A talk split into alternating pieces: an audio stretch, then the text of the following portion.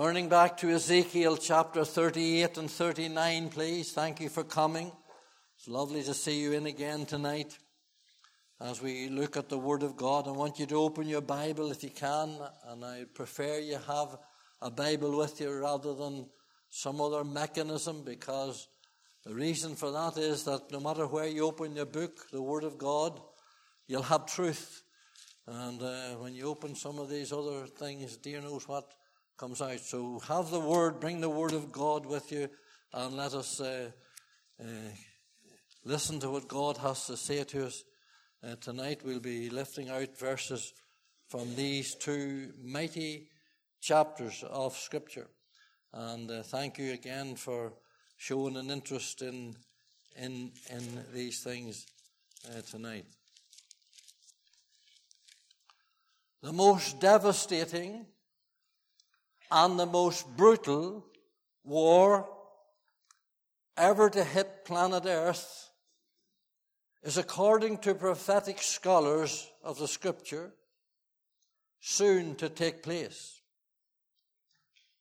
The amassing of over 100,000 Russian troops on the Ukrainian border and the standoff with NATO and with the West could very easily spark off this war that we have been speaking about in these past nights. There's only one other war that will eclipse it, and that is the Battle of Armageddon, which is also in the future. That is when all the nations of the world will surround and invade Israel and surround Jerusalem and there there'll be that great slaughtering match that we read in Revelation in the plains of Megiddo in Israel.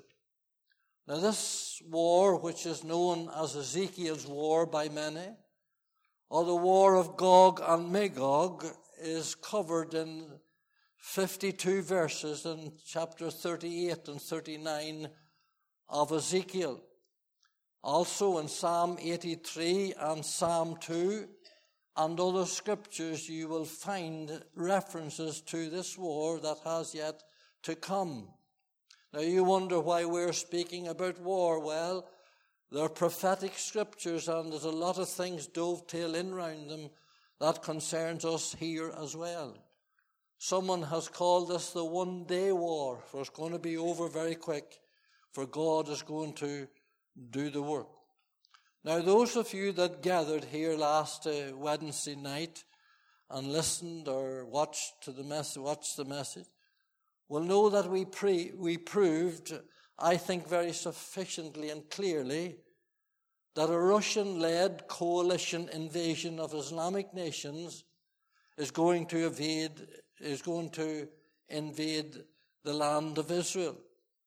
They'll come from the north and the south and the east and it will be in the latter times. And it's very important to point that out. And if you want proof of that again, just glance down to verse 8 and verse 16 of Ezekiel 38, and there you will see that it's going to happen in the latter times. Now that's beyond the last times.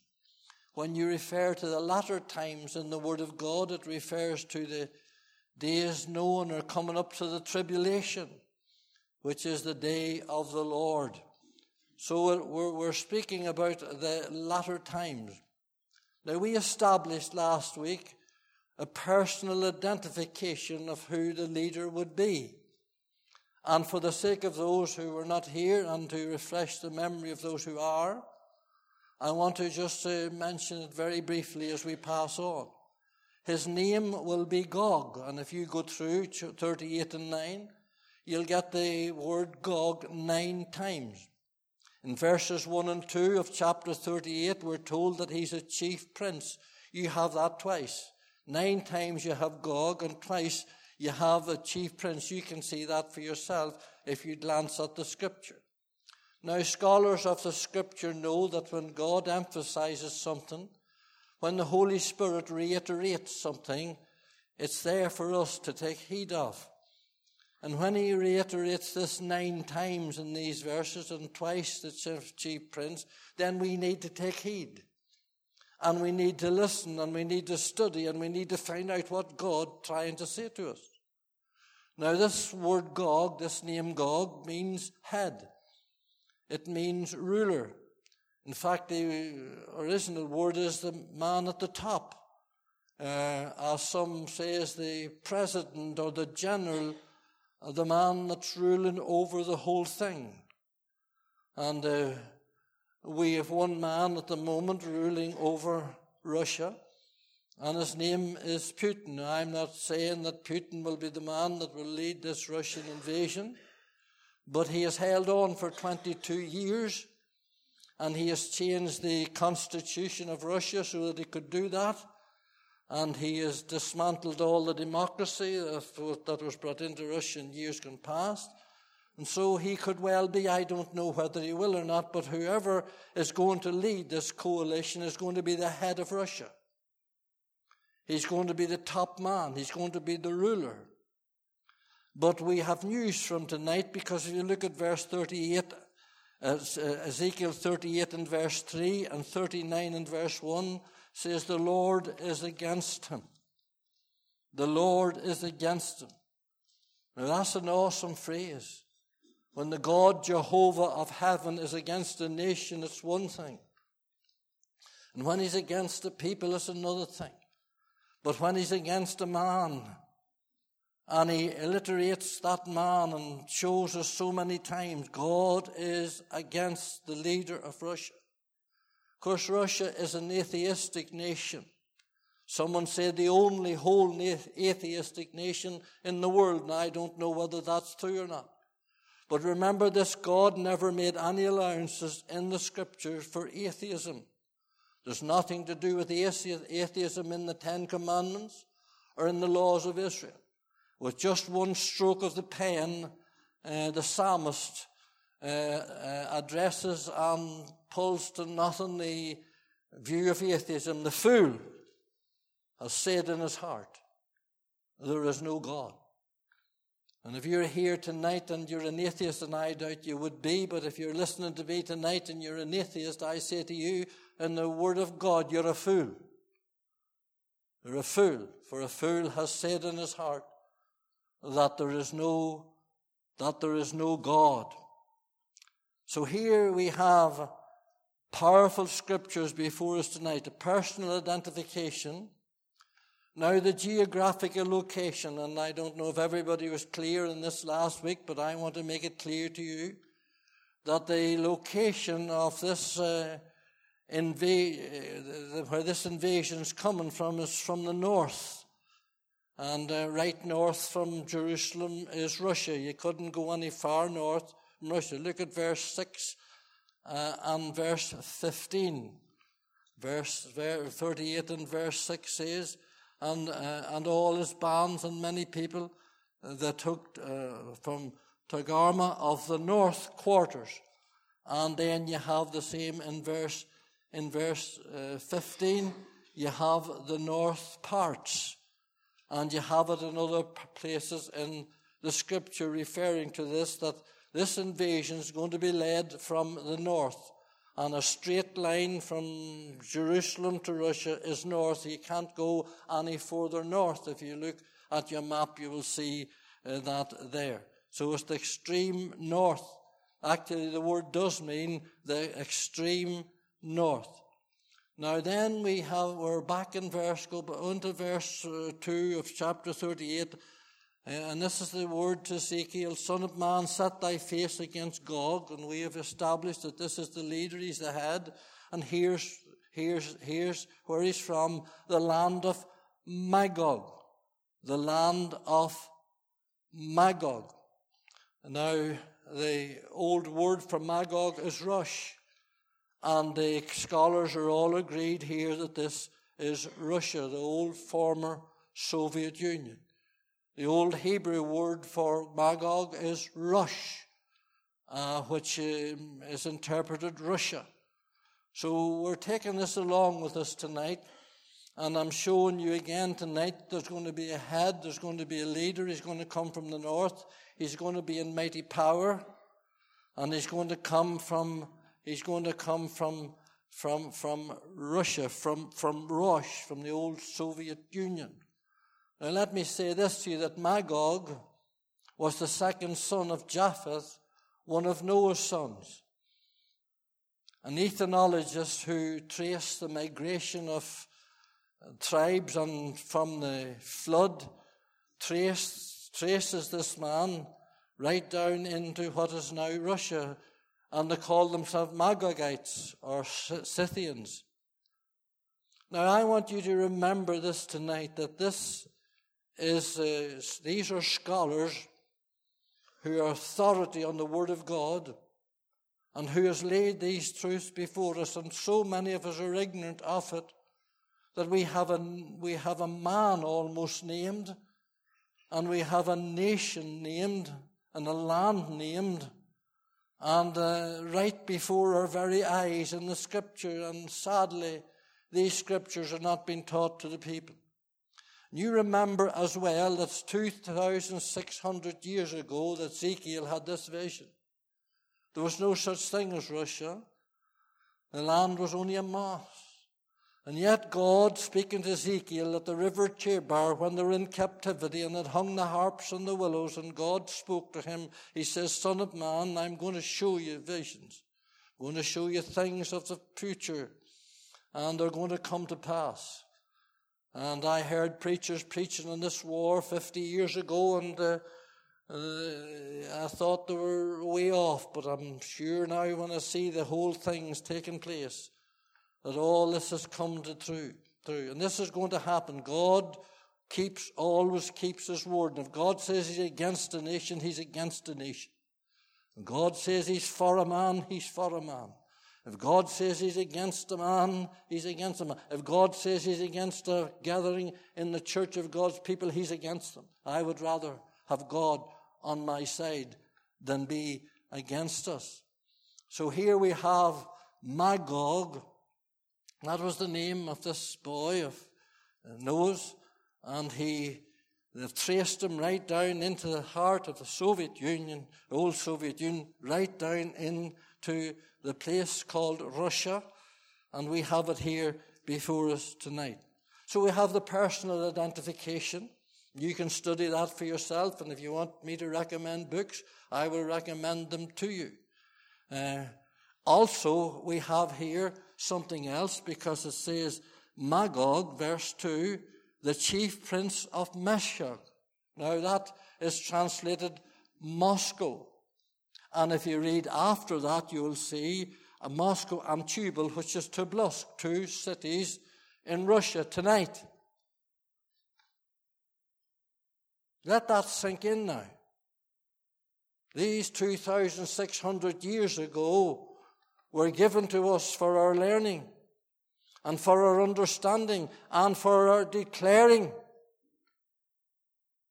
that God's word is accurate and God's word will come to pass. There's a man and he's the leader and he's the head and he's from Russia. And he's the very city that he's from is Moscow and Tobolsk. Cities around there tonight. So we have a personal identification. We have a geographical location. And we have a political coalition. George W. Bush called some of them the axis of evil. Look at verse 5. And I'm getting this because we need to keep pounding at this till you get it into your mind and into your heart. These are Bible teaching meetings, and we need to just run on. We can't run on till we get this grounded into our heart and life, and then we'll open up a new portion to you tonight and, uh, next Wednesday night if you come. Verse 5, Persia. Well, everybody knows or should know that Persia is now Iran. Up until 1935, it was Persia, and then they turned it to Iran, and it has been Iran ever since. Although during the Second World War, Winston Churchill kept it as the name of Persia because Iraq and Iran were getting mixed up in, in army works the, when the war was going on. But in 1935, it turned to be Iran, and we could say plenty about Iran tonight and will be, uh, will be in other nights. One of Russia's greatest allies. Russia's providing so much ammunition and munitions and, and, and, and uh, material for their bomb and training soldiers with them. They're linked up together, one with another. So you have, first of all, the, the coalition that's going to come along with Russia is number one, and it's in its rightful place, is number one is the Republic of Iran. Iran. Then second to that, you have, uh, after Iran, you have Ethiopia. That's, way, that's in North Africa. Uh, the area of Sudan tonight, and it's called Kush, and we will be saying a wee bit about that other night. And then you have Libya. Boy, boy, it doesn't need much explaining. These are one of the, one of the rogue nations that George W. Bush was talking about. Uh, Libya have many times stated that Israel should never exist and that we'll take them out and that we'll drive them into the sea. Was it Madeleine, I think it was Madeleine Albright, the Secretary of State of a previous administration in America said they were a viper's nest of terror. A viper's nest of terror. So you see the friends that he has with him. You see the allies that are with him. And then go on to the next one. Let's go to the next one. And Libya and all of them with shields and helmets. Uh, Gomer, that's a part of Germany, although I get that hard to understand, but it's supposed to be part of Germany. And all his bands the house of Togarmah, which is Turkey. So you can see the way the picture is built up here. And in the word, what did Ezekiel know about these things? Absolutely nothing. How did he know about Islamic nations or Shiite or Muslims or any of the rest of them? Because 98% of all these nations are all Islamic nations with a hatred for God that you'll see in a minute. So there's a coalition coming round this man. Millions, let me tell you, there's millions of people here involved in this. All with one thing in their heart, and that is to destroy the Jew. Now, that doesn't sound too strange now, sure it doesn't. But if you talk like that 20 or 30, 40 or 50 years ago, it would sound strange enough. Make no mistake from the authority of the Word of God sitting before me here tonight. Make no mistake that a Russian led Islamic coalition will soon surround and invade the nation of Israel. And it will be a David and a Goliath scenario. And it will end the same way. Physically, militarily, technologically, Israel, with every man and woman, and it is so, every man and woman, a soldier, will not be able to handle this one. Nor will they be expected to handle this one, for they'll not fly a plane, or they'll not fire a shot, or they'll not sail a ship. They'll not need the Iron Dome. Look at verse 18 of chapter 38. And it shall come to pass, take your time. And it shall come to pass at the same time when Gog shall come against the land of Israel, says the Lord God, that my fury shall come up in my face. For in my jealousy and in the fire of my wrath have I spoken. Surely in that day there shall be a great shaking in the land of Israel so that the fishes of the sea and the fowls of the heaven and the beasts of the field and all creeping things that creep upon the earth and all the men that are upon the face of the earth shall shake at my presence. And the mountains shall be thrown down and the steep places shall fall and every wall shall fall to the ground. And I will call for a sword against him to, without, throughout all my mountains, said the Lord God. Every man's sword shall be against his brother. They're going to turn against them. They're going in for the booty and the spoils and the oil and the gas and the uranium. They're going to fight over it. God's going to turn them against one another. And I will plead, verse 22, against him with pestilence and with blood. And I will rain upon him and upon his bands and upon the many people that are with him an overflowing rain and great hailstones, fire and brimstone. I wonder what the global warming boys will say then. Thus will I magnify myself and sanctify myself, and I will be known in the eyes of many nations, that they shall know that I am, am the Lord. That's the whole purpose of it, my friend. God will declare and show to the nations of the world that He is God. Chapter 39 and verse 1. Therefore, thou son of man, prophesy against Gog and say, Thus said the Lord God, Behold, I am against thee, O Gog, the chief prince of Moscow and Tubal, and I will turn thee back and leave but sixth part of thee. Only one in six of the Russian soldiers will survive. And I will turn thee back and leave, and leave but the sixth part of thee, and will cause thee to come up from the north parts, and will bring thee upon the mountains of Israel. And I will smite the bow out of thy left hand, and will cause thine arrows to fall out of thy right hand. That's the only way Ezekiel could speak. He couldn't speak about tanks, nuclear.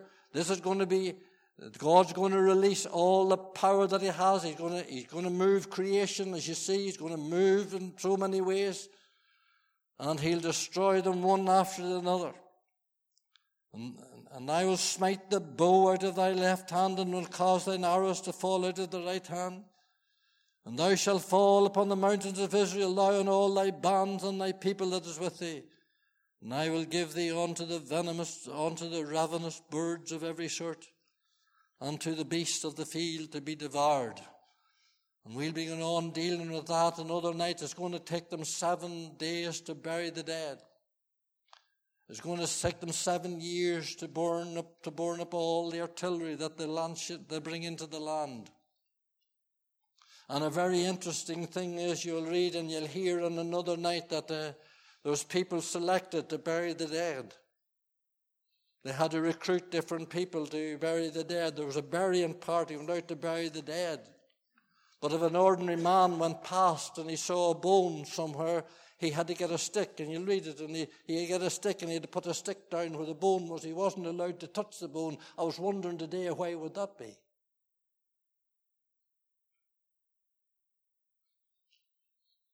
Because there's going to be nuclear, there's going to be atomic power released here. My, this is a wonderful book that we have. It's a wonderful, wonderful book. The battle is not theirs, the battle is the Lord's.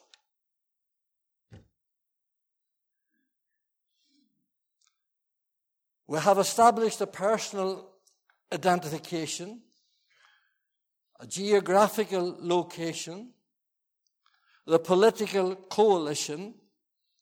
Now, here's the one that I'm after tonight a numerical motivation. And I use the word numerical because I have traced at least five, and there more, five reasons that motivated, motivates these people into Israel. And we're going to deal just with three of them tonight in closing, for we're going to leave time for prayer. I want to deal with three of these motives that they think that's bringing them in or and why God's bringing them in. You see, the atheists and Allah, when they're all combined, there's one thing in common with them a hatred for the Jews. A hatred for the Jews. We call it Semitism today. You hear a lot of talk about it. Well, that's, I believe, Maybe they, I know they're going for the gas and they're going for the oil and the potassium and the magnetism and all this in, in, in, in the Dead Sea and all that, and then it, the oil, right, the oil fields that they have found recently in Israel are down there at Asher, and all, they've, they've built trillions and trillions of stuff that they need in these other nations, and Israel has it all. And I know that they're going in for that, and I know that they're going in for other reasons as well. And we're going to give you three of them tonight, and the one of them is the hatred for the Jews. An inherent hatred for the people of God. Now, let me say to you tonight this didn't start with Sunni and Shiite Muslims in Saudi Arabia or Mecca or somewhere else. This hatred didn't start with a teenager with a catapult letting loose on a tank in the West Bank. Nor did it start with the Jewish Arab conflicts of 1948, 67, and 73. This hatred didn't start with Hamas, Al Qaeda, or Taliban, nor did it start with Pharaoh, or Nimrod, or Haman, or Hitler, or Herod, all sworn as enemies of Israel. It didn't start in the world at all. Listen, it started in the womb. It started in Rebecca's womb. You read Genesis chapter 25 and you'll discover that Isaac, the husband of Rebekah, entreated the Lord that she would have a family for she was barren. And God answered the cry of Isaac and she conceived, conceived, and twins were born in her womb, conceived in her womb. And after a while, they started to fight in the womb. They started to kick and struggle in the womb. And Rebecca, the word of God tells us, inquired of the Lord, what is going on here? What is this struggling, this wrestling, this, this fighting in the womb? And mind you, the mother would know that all right. And God said, God said, he said there are two nations in the womb, two manner of people, and one shall be stronger than the other, and the elder shall serve the younger. Esau and Jacob. Esau was red haired and covered in hair, which speaks of strength and speaks of the flesh. He was a hunter from the fields, which speaks of the world. And Jacob, he was a man of the folds and of the flocks, a man of the spirit, who, who later became Israel. This battle didn't start in Palestine on the ground. Esau was an Edomite. And from Esau came the Herods. And we know that the Herods, all of them, slew the Jews every, every, jeez, the God. And that battle's still raging today, the two nations. There's a battle going on today. One and I wouldn't have time to develop this tonight because it's a powerful message. One represents the flesh, and the other represents the spirit. And that battle's going on not only physically tonight, but spiritually in your life and my life as Christians. That old battle goes on day by day with the flesh and the spirit. Boy, do we not know it. And it doesn't say because when you get saved that all will be well. You have to fight and you have to battle and you have to pray and you have to read and you have to stand against the powers of the enemy and the devil. And I'm sure you entered into a conflict today. The devil will try, the flesh will take you one way, and, and the devil another way, and the world another way, and the Holy Spirit takes you this way. You know, the old Negro man said years ago, whatever one you feed the most will be the most healthiest, will be the strongest. I hope you have fed your soul this morning today in the Word of God. I hope you're not just depending on wee leaps of prophetic scriptures. I hope that you've been opened before the Lord in the Word today and you've shut off the old phone, cursed thing, and them old nets and all them other old boy. Shut them off and get down before God. And get alone with God and ask the Lord to speak to you and ask Him to show you these things for yourself. And as you meditate in the Spirit and worship in the Spirit of God, these things will come and you'll get strength You'll get the victory over the pornography. You'll get the victory over the lust. You'll get the victory over the greed. You'll get the victory over the sin. Because there's victory in Jesus and power in the blood. My friend, you can live a life of victory. Victory. Are you in victory tonight? Go on now, in victory? You're living a victorious Christian life tonight. Are you looking forward to get up in the morning to get to the Word? Are you enjoying your Christian life? Well, you should be if you're not. Christ Jesus didn't die on the cross of Calvary for anything less than victory. There's victory in Jesus. So I hope you study that and we could take that up some other night. But that's where the battle started. It started in the womb. And it's gone on tonight.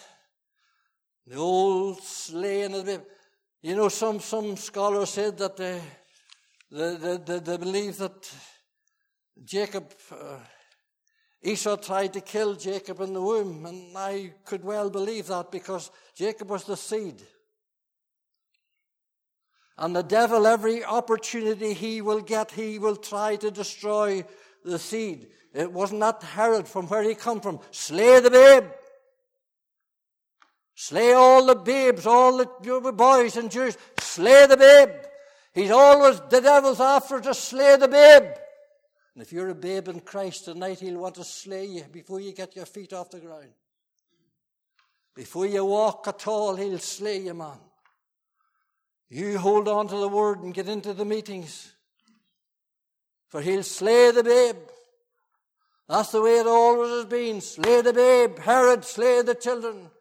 Haman, wipe out the Jews, slay every one of them, slay the seed, slay the seed, get at Christ, slay the seed. Everything to stop Christ coming. And I thought they had him when he was on the cross, but he had the victory. And Jacob, it says, caught a hold of the heel of Esau. Jacob, Jacob didn't give up easy. Jacob caught a hold of the heel on the way out. You'll read it when, when the twins were when he caught a hold of the heel. Man, dear, he held on and he pushed the devil out. we need to push him out. What victory. And I'm not afraid of the Muslims tonight or Islam tonight or anybody else. I have a living Savior within my heart and life.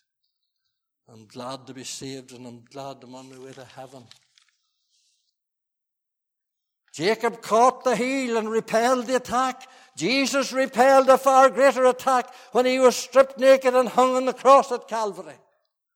He destroyed death and hell and sin and lives in the power of an endless life. And if you're still in your sin tonight and not enjoying the Lord and sins forgiven and that first hymn that we sung, He's a pardoning God and He'll save you tonight. He'll set you free tonight. Whether you're a murderer, whether you're evil, whether you're wicked, it doesn't matter to God. The blood cleanses from all sin. Hallelujah.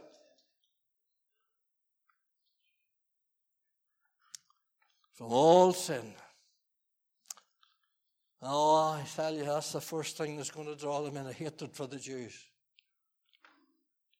hatred, atheism, and Islam. You can see what's going on tonight out there. But we leave that as another night. The second one is the hooks. Look at verse, verse 4 of chapter 38. You need to see these scriptures for yourself. I will turn thee back, says God Jehovah, and put hooks into thy jaws. And I will bring thee forth and all thine army, horses, that could be tanks and planes and whatever you'd like to put in there, with all sorts of armor, even the great company with bucklers and with shields and atomic bombs or whatever else they have, all of them handling swords. He'll put hooks in their jaws. There'll be a magnetic draw. Now, they'll not know this. They'll not know this. No, they'll not know this. God knows it. I was thinking this morning, if this is Putin, there's a platform, there's a platform in Israel. And he's going to put hooks in their jaws, not literally, of course, but there's going to be a drawing in. And the drawing will be in, as I have said, first of all, probably with the hatred to destroy them. But there'll be other reasons why they're going in. They think that they're going in for the oil and for the gas and for the potassium.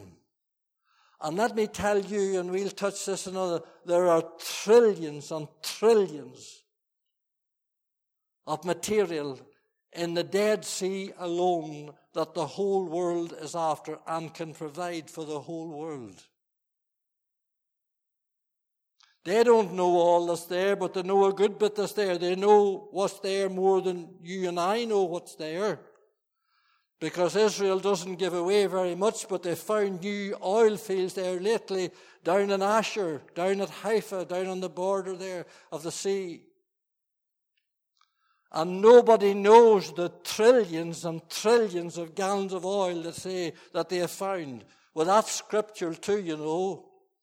Because down round Haifa and down round that part of the country is where the tribe of Asher came from, one of the twelve tribes. And God said, Asher, in Deuteronomy, I'm not just sure of the scripture now, but Asher will dip his foot in oil.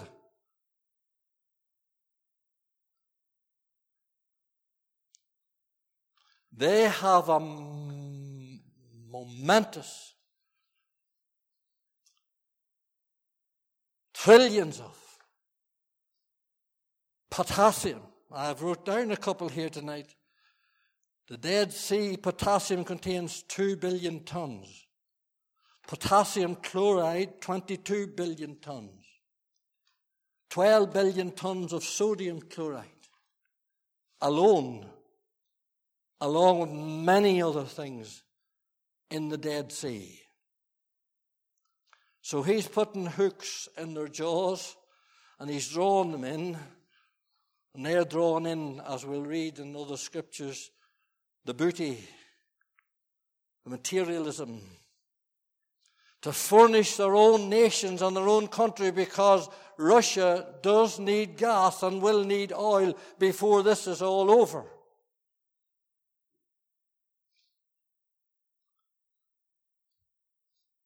There's a drawing. I tell you, when God draws, when He draws, I wasn't going to say this, but I will. Gives myself away a wee bit. We used to poach fish. Catch fish, be honest about it, illegally in Lough Erne when I was a young fella.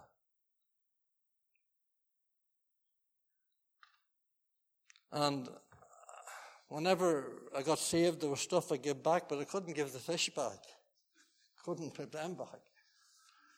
And we had a thing called, I don't know where my father got it, but he had all sorts of things. He had a thing called They called it the dolphin. I don't know whether that was a name he put on it or not. But it got the name of the bird. It was about the size of that pulpit.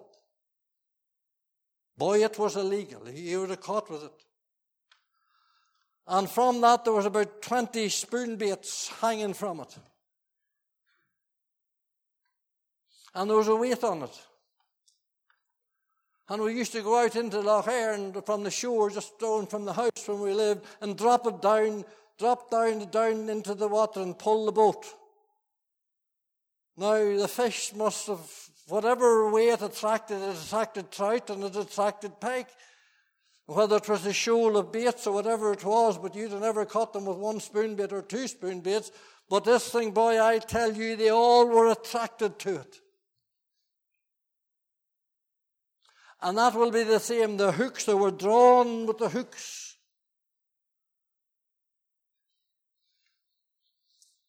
And that's what God's going to do. He's going to draw them into the land. Hatred, the hooks. The last thing I want to say tonight is their home. Israel's at home tonight. Look at verse 8. 38. And many days thou shalt be visited in the latter years. Thou shalt come into the land that is brought back from the sword and gathered out of many people against the mountains of Israel, which have been always waste but it is brought forth out of the nations, and they shall dwell safely, all of them. Now, that's only one of many, many scriptures I could give you to show that Israel's back in the land. And this couldn't happen until Israel come back into the land. There was no land to come to. It was like a desert. Mark Twain says, a land without a people and a people without a land. From AD 70, when Titus ransacked Jerusalem and scattered them to the four corners of the earth, there never were a nation since until 1948. Two years after I was born. 1948. The British relinquished control of Palestine as it was then. and they became a nation once more. Started with a war in 1948 and the battle's gone on and the fighting's gone on, but they're back in the land and they're back in Jerusalem and they're back where they, where God told them that they would be. And he says, whenever you're back in the land and whenever you're a nation again and when they have all these resources again built up, he says they'll come. Denis Lyle in his book, which was a help to me the other day, says the count on the countdown to the apocalypse, amazing race, an amazing place, and amazing grace. They're back in the land again, they're a nation again, and nobody's going to put them out, and they haven't got all the land yet, they have more land to get. They're going to own far more land, and they're going to get it very soon. And she's in the very center of the earth. Israel's in the very center of the earth. That's another re- reason that they want to go in.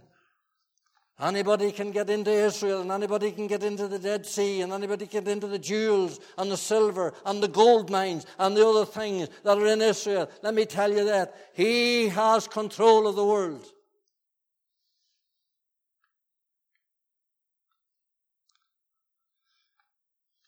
So they're home. But there's a problem, and we'll deal with that next week, but I'll let you see what it is just before we close. There's a hindrance. There's a hindrance. This invasion can't happen tonight. Well, look at verse 8.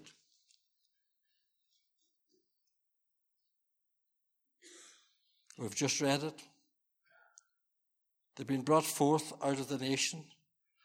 They shall dwell safely in the land. Verse 11.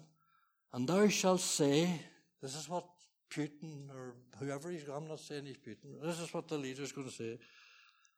And thou shalt say, I will go up to the land of unwalled villages.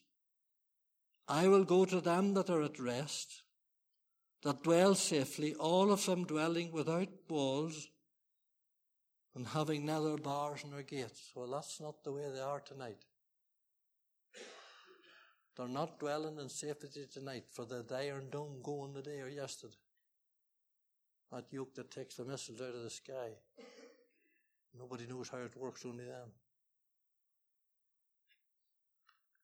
The walls is up, and the bars are up, and the gates are up, and the sirens are roaring.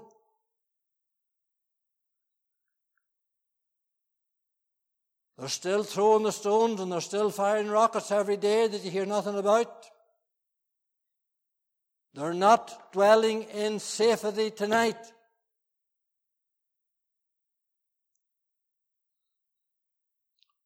We'll come back next week. Because there's going to have to be a peace agreement made. These bars and these walls will have to come down. Somebody's going to have to get them to take it down. And scripture after tell, scripture tells me who it will be. The Antichrist will make a peace treaty with Israel, the very first thing he does when he appears. Oh, or he has already appeared, but we don't know, don't see him. Maybe that boy Macron, don't know. Seen the day was over with Germany, and then he was over with Iran, and then he was over in China. He says, I'm going to be the broker. Oh,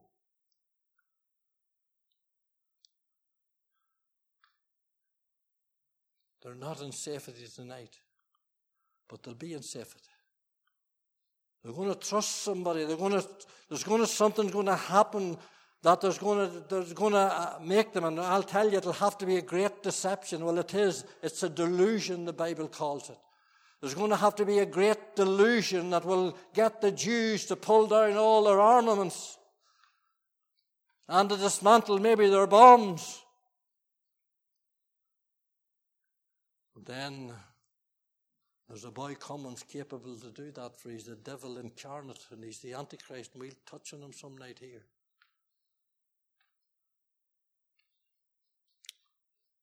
They have to be back in the land, they're back. They have to dwell in safety, they're not dwelling in safety. Now let me put this in before I go. Before the Antichrist can come, the church has to go. My reading of Scripture tells me not, and I've studied it, and you come to me and show me where it's not the truth. We're not watching for signs or waiting for signs for the rapture of the church. All the signs are fulfilled any moment now. Jesus Christ will come again. He'll burst the clouds, and the dead in Christ shall rise first, and we which are alive and remain shall be caught up together to meet the Lord in the air and the sound of the trumpet and the twinkling of an eye is going to happen. It's going to happen at any minute. We're on borrowed time. It could happen tonight. Jesus is coming. And once we go out, I'm not going to see this war from here. I'll not be watching it on Channel News or Fox News or Box News or anybody else. I'll see it from above.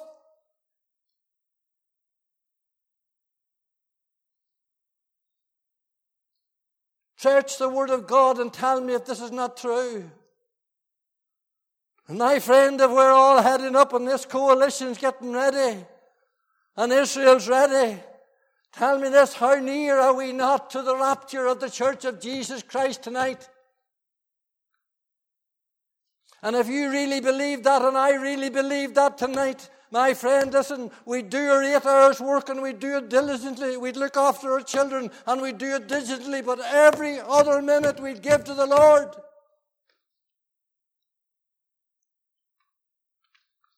Because it'd be an awful thing if he took, oh, I'm saved, are you?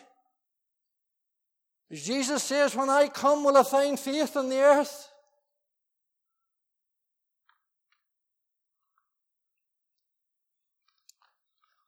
How is your life tonight? If I were to go into your home and ask your wife or your husband what sort of a boy you are, or a woman you are,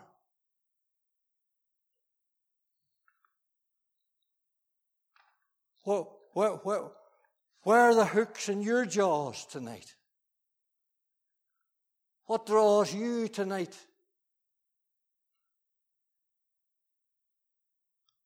It's time that we wakened up, a time that we realized that the coming of the Lord draweth nigh. And only for the grace of God, all these things are in place, my friend, tonight.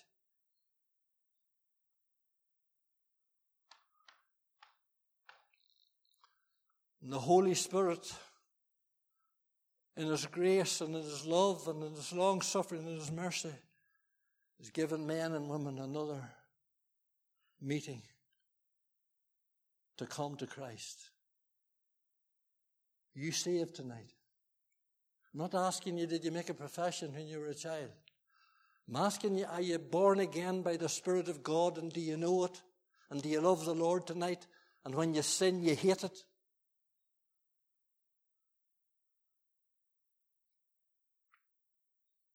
Hmm? Oh, this is powerful. Oh, I never knew that Moscow was mentioned. No, no. It doesn't concern you, my friend, if you're not saved. Go to hell and know all these things. Now we'll be coming back, God willing, next week. And we'll be staying in these chapters until we have them exhausted. and we'll give praise and glory to the Lord. And remember, you read it once, but several times in these chapters you read that the Lord would be glorified and magnified. Not the Israeli army, and all their technology, but the Lord, Jehovah, would be exalted. And if the preaching these prophetical meetings could bring one soul to Christ, my heaven will be two heavens in Emmanuel's land.